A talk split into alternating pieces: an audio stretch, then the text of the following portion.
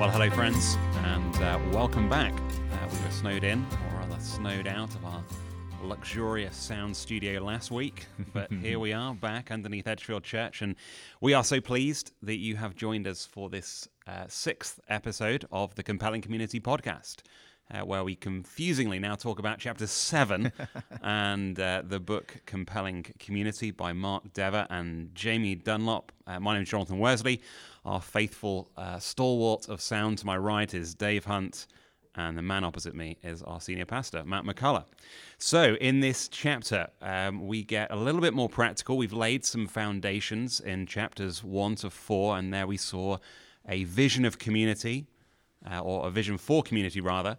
Uh, a community given by God, a community that runs deep, a community that goes broad. And then in recent weeks, we've kind of fleshed out some of the practicalities of fostering that community. In chapter 5, uh, we thought about preaching. We didn't get to talk about chapter 6, but that was on prayer. And now we are thinking about building a culture of spiritually intentional relationships. That is that this week's topic, building a, to- a culture of spiritually intentional relationships, which all sounds a little bit like a ecclesiological gobbledygook. so why don't you just put that in real terms for us, Matt? What are these spiritually intentional relationships? Yeah, I mean, I don't actually have a smoking gun sentence from this chapter to capture it. I'm just going to try to put it in my own words. I think um, a spiritually intentional relationship is one where you're on purpose seeking to encourage each other with the truth of God's word, especially about Jesus and who we are in Him, and what what His gospel, His work for us means for the lives we're living now. Um, th- that's the spiritually part. And the intentional part is, is that it takes work, it takes focus to do this. It's not just going to happen. Yep. I mean, what, I don't think we should avoid talking about things like sports or you know, what's going on with your kids or uh, what new restaurant you found that you really like last weekend or, or whatever else might come into the conversations that two friends have. Uh, it's not that we should avoid those things, but if we aren't intentional, that might be all we ever talk about. Yep. Whereas in a healthy local church and for a healthy Christian life, we want it to be normal to talk about Jesus. Yep. So I'm thinking we're talking less about nouns, we're talking less about small groups, Sunday morning, Bible studies, and we're thinking more about verbs, uh, encouraging people and confronting people and confessing to people and praying with people and, and counseling people, Yeah. right? Absolutely. Great. Which brings me kind of to the, the the heart of the chapter, really, which is pretty much programs bad, relationships good. Is is that kind of a fair summary of the chapter? And is that really what we want Edgefield to be about? Programs bad, relationships good. Well, I, I think that's that's a little stark, uh, more than what I think they would intend, and certainly more than what you and I are going to subscribe to. Programs can be really, really good. Mhm. Um, the the key is not whether it's programs or relationships, but whether any programs you have foster relationships, because relationships are the end game. The, the, the, the things that we're called to do in one another's lives in the New Testament depend on healthy and intentional relationships. So anything we do in terms of our planning or our calendaring as a church has got to focus on those.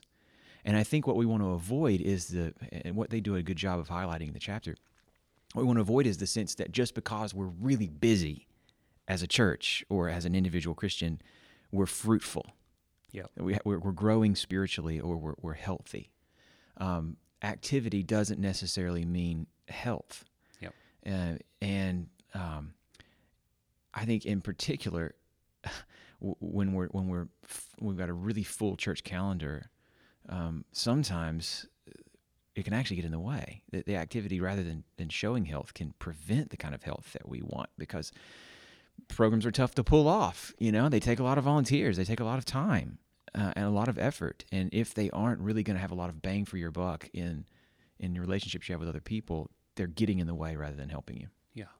So are programs a temptation for you, particularly as a pastor? Because I think kind of between the two of us, maybe that's a little bit more me and, and my temptation. Um, I was reading a bit on when they were talking about um, I knew a pastor once who caught the vision and put together an Excel spreadsheet, and I thought, oh no, they might be talking about me here. yeah, you do love a good spreadsheet. so talk about Yeah. like your temptations maybe towards programs? Yeah, I mean, I, we probably don't have the same temptations to it, probably because I'm such a terrible manager and builder of things like that. Um, relationships are definitely more my speed and personality and gifting and what have you. But I'm absolutely tempted towards what they mean by programs, which is this, I think something that you can plan, execute, put on your calendar, and put in your sort of roster mm-hmm. of things that your church has done lately that show you've got something good going on. Mm-hmm. I feel my temptation towards that every time I go to some sort of event where I'm going to see other pastor friends you know, like an annual conference or convention or something, and we're sitting around talking shop. And of course, we always ask each other, "How's things going on? In, how's things going in your church? Um, what do you guys have going on?" And every single time, I can feel myself drawn towards you know, some sort of clear metric, like, "Well, it, things are going great because X number of people have been coming on Sundays, or because this summer, just wait till you hear the programs that we've got going for kids and for adults, and to rattle off like the busyness, what's in the calendar." yeah. as as how things are going in our church when when really to answer that question well i need to be able to talk about specific people that i know who are doing specific things to invest in specific other people in our yeah. church not not just because we planned it or called them to it but because on their own initiative they saw that was how they could serve yeah yeah i think for me it's not just the sinful temptation of something that's that, that's visible but it's also that that programs are kind of not messy in the same way. Yeah, totally. So, you know, I've been working this week on the, the sermon schedule. And it's, it's I, I, get to divide up the passage, and then you know it's it's, it's done, and I, I, kind of see it, and I know how long it'll take me, and it's all really neat and an yeah. Excel spreadsheet at the end. You yeah. know, but you know, give me a 19 year old student and say, make this this this kid more like the Lord Jesus, then you know that you can't just Excel spreadsheet their life. Yeah. That they're, they're yeah. people, and there will yeah. be mess, and there's no guarantee of of a kind of clear kind of growth pattern as you go through. And I have to remind myself, therefore, at the end that yeah, when I stand before the Lord Jesus at the end, I will not care about my sermon schedule, but there is a person who will hopefully be with me uh, in eternity. Yeah. So it's it's it's always about relationships. Yeah. Yeah. I mean, one of the things that I think of, one of the passages I go to, is Paul talking about how he's sorrowful but always rejoicing when he sums up his own ministry. Mm-hmm. Um, I think that's about the most honest answer I could ever give to another pastor who asked me how things are going in our church. Because I think in a healthy church, the mess is always going to be there. Yep. Some people are going to be struggling, right? There's going to be sin patterns that they're having a hard time shaking. There's going to be marriages in distress. Uh, there, there's going to be un, unreconciled relationships that are on the way, hopefully, towards reconciliation, but aren't there yet. Alongside of that, there's going to be victories won. There's going to be people seeing freedom from sin. There's yep. going to be marriages restored we're going to be sorrowful and always rejoicing as long as we're in the mess. And yeah. so it's going to be complicated to answer a question like, so how's how's things going at church? Yeah, yeah, yeah. If we're focused in the right places. Yeah. So if if we are all about relationships, we talked quite a lot about some of the things that that we do to to foster that in terms of reading the Bible with people and counseling people and praying with people and reading the Bible with people and and, and all those things. One of the things that they mentioned, which perhaps wasn't instantly on the on the top of my list when I think about uh, discipling relationships, was hospitality. Mm-hmm. They seem to make a really big deal of that. Yep. You surprised by this? Thoughts on the importance of hospitality? I don't know that I was surprised by it. I was really glad to see it there. I needed to see it again because I do tend to f- sometimes forget about that in in my focus on the discipleship part, on mm-hmm. the intentional, structured. Let's read this book together. This portion of the scriptures together. Uh, but I think they're they're exactly right. I think that fits the emphasis of the New Testament. I thought of uh, Romans fifteen seven, welcome one another as Christ has welcomed you. Um, that that in hospitality, what we say to each other is, "There's no agenda here. I want you. Come into my life. Yeah. You're welcome here." And that is that's how God has treated us. It's just a beautiful way to reproduce that over and over again. And I immediately thought of you, brother. Um, uh, w- when I read that section, uh, probably when our friendship took off was when my family stayed with yours when you were still in London. Yeah, we were friends already. It wasn't like complete strangers just showed up on your doorstep, but we didn't know each other very well, and you guys welcomed us for several days of sightseeing around London. And one of the things that Lindsay and I have talked about often since then was the Sunday we spent with you guys, where, you know, you spent the, the whole morning preparing to lead a service and preach, kind of a, a, a solo performance for you uh, as a single staff pastor at the in, in, the congregation at the time. your wife spent that whole morning solo parenting, trying to wrangle your kids into readiness for that service. And then you pulled it off, and and then as soon as it was over, you guys just corralled four or five single dudes who happened to be there that day without a plan. Corral them over to your house next to the church. You meanwhile run out to the grocery store just to grab a loaf of bread and some some sandwich meat to throw on it. Uh, but you wanted them in in your life, despite yeah. the fact that you just spent the whole day trying to get ready for this service. And we've talked about that often and, and, and tried to emulate that that that spontaneity and the the just normalcy of it for you.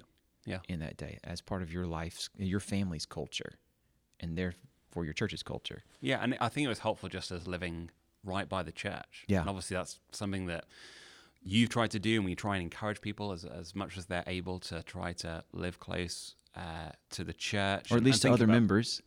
Yeah, exactly, and think about job and, and all those things.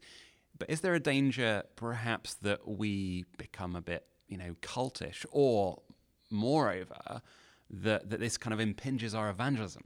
Yeah, it, cer- it, certainly could be. I think that's a real danger. Um, if we just spent so much time together because that's what felt easier, and more comfortable. Um, there, there is a danger there, especially if our times together are really just hanging out and we're not ever talking about Jesus or getting into the mess of each other's lives. But I think it's worth it.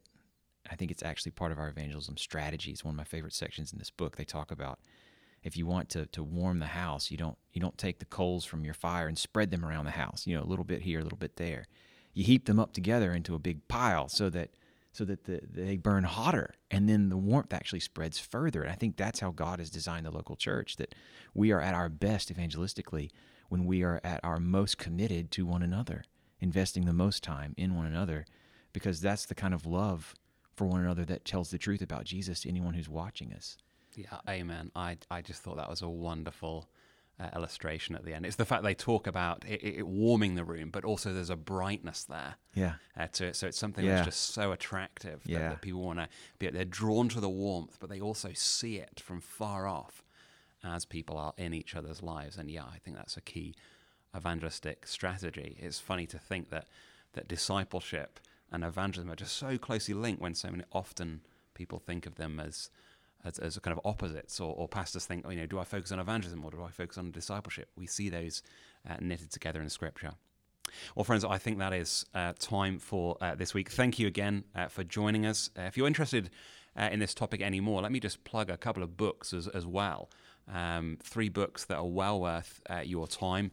Um, if you want an Australian version of this, you can go for The Trellis and Vine by Tony Payne and Colin Marshall, I think. Uh, if you want an American version, uh, I recommend Master Plan of Evangelism by Robert Coleman. Uh, if you want a British one, uh, Sophie Peace re- writes a really good little book called One to One. So those are great resources for you on top of this book to think more deeply about the topic of discipleship. But we will leave it there, and thank you very much for joining us indeed.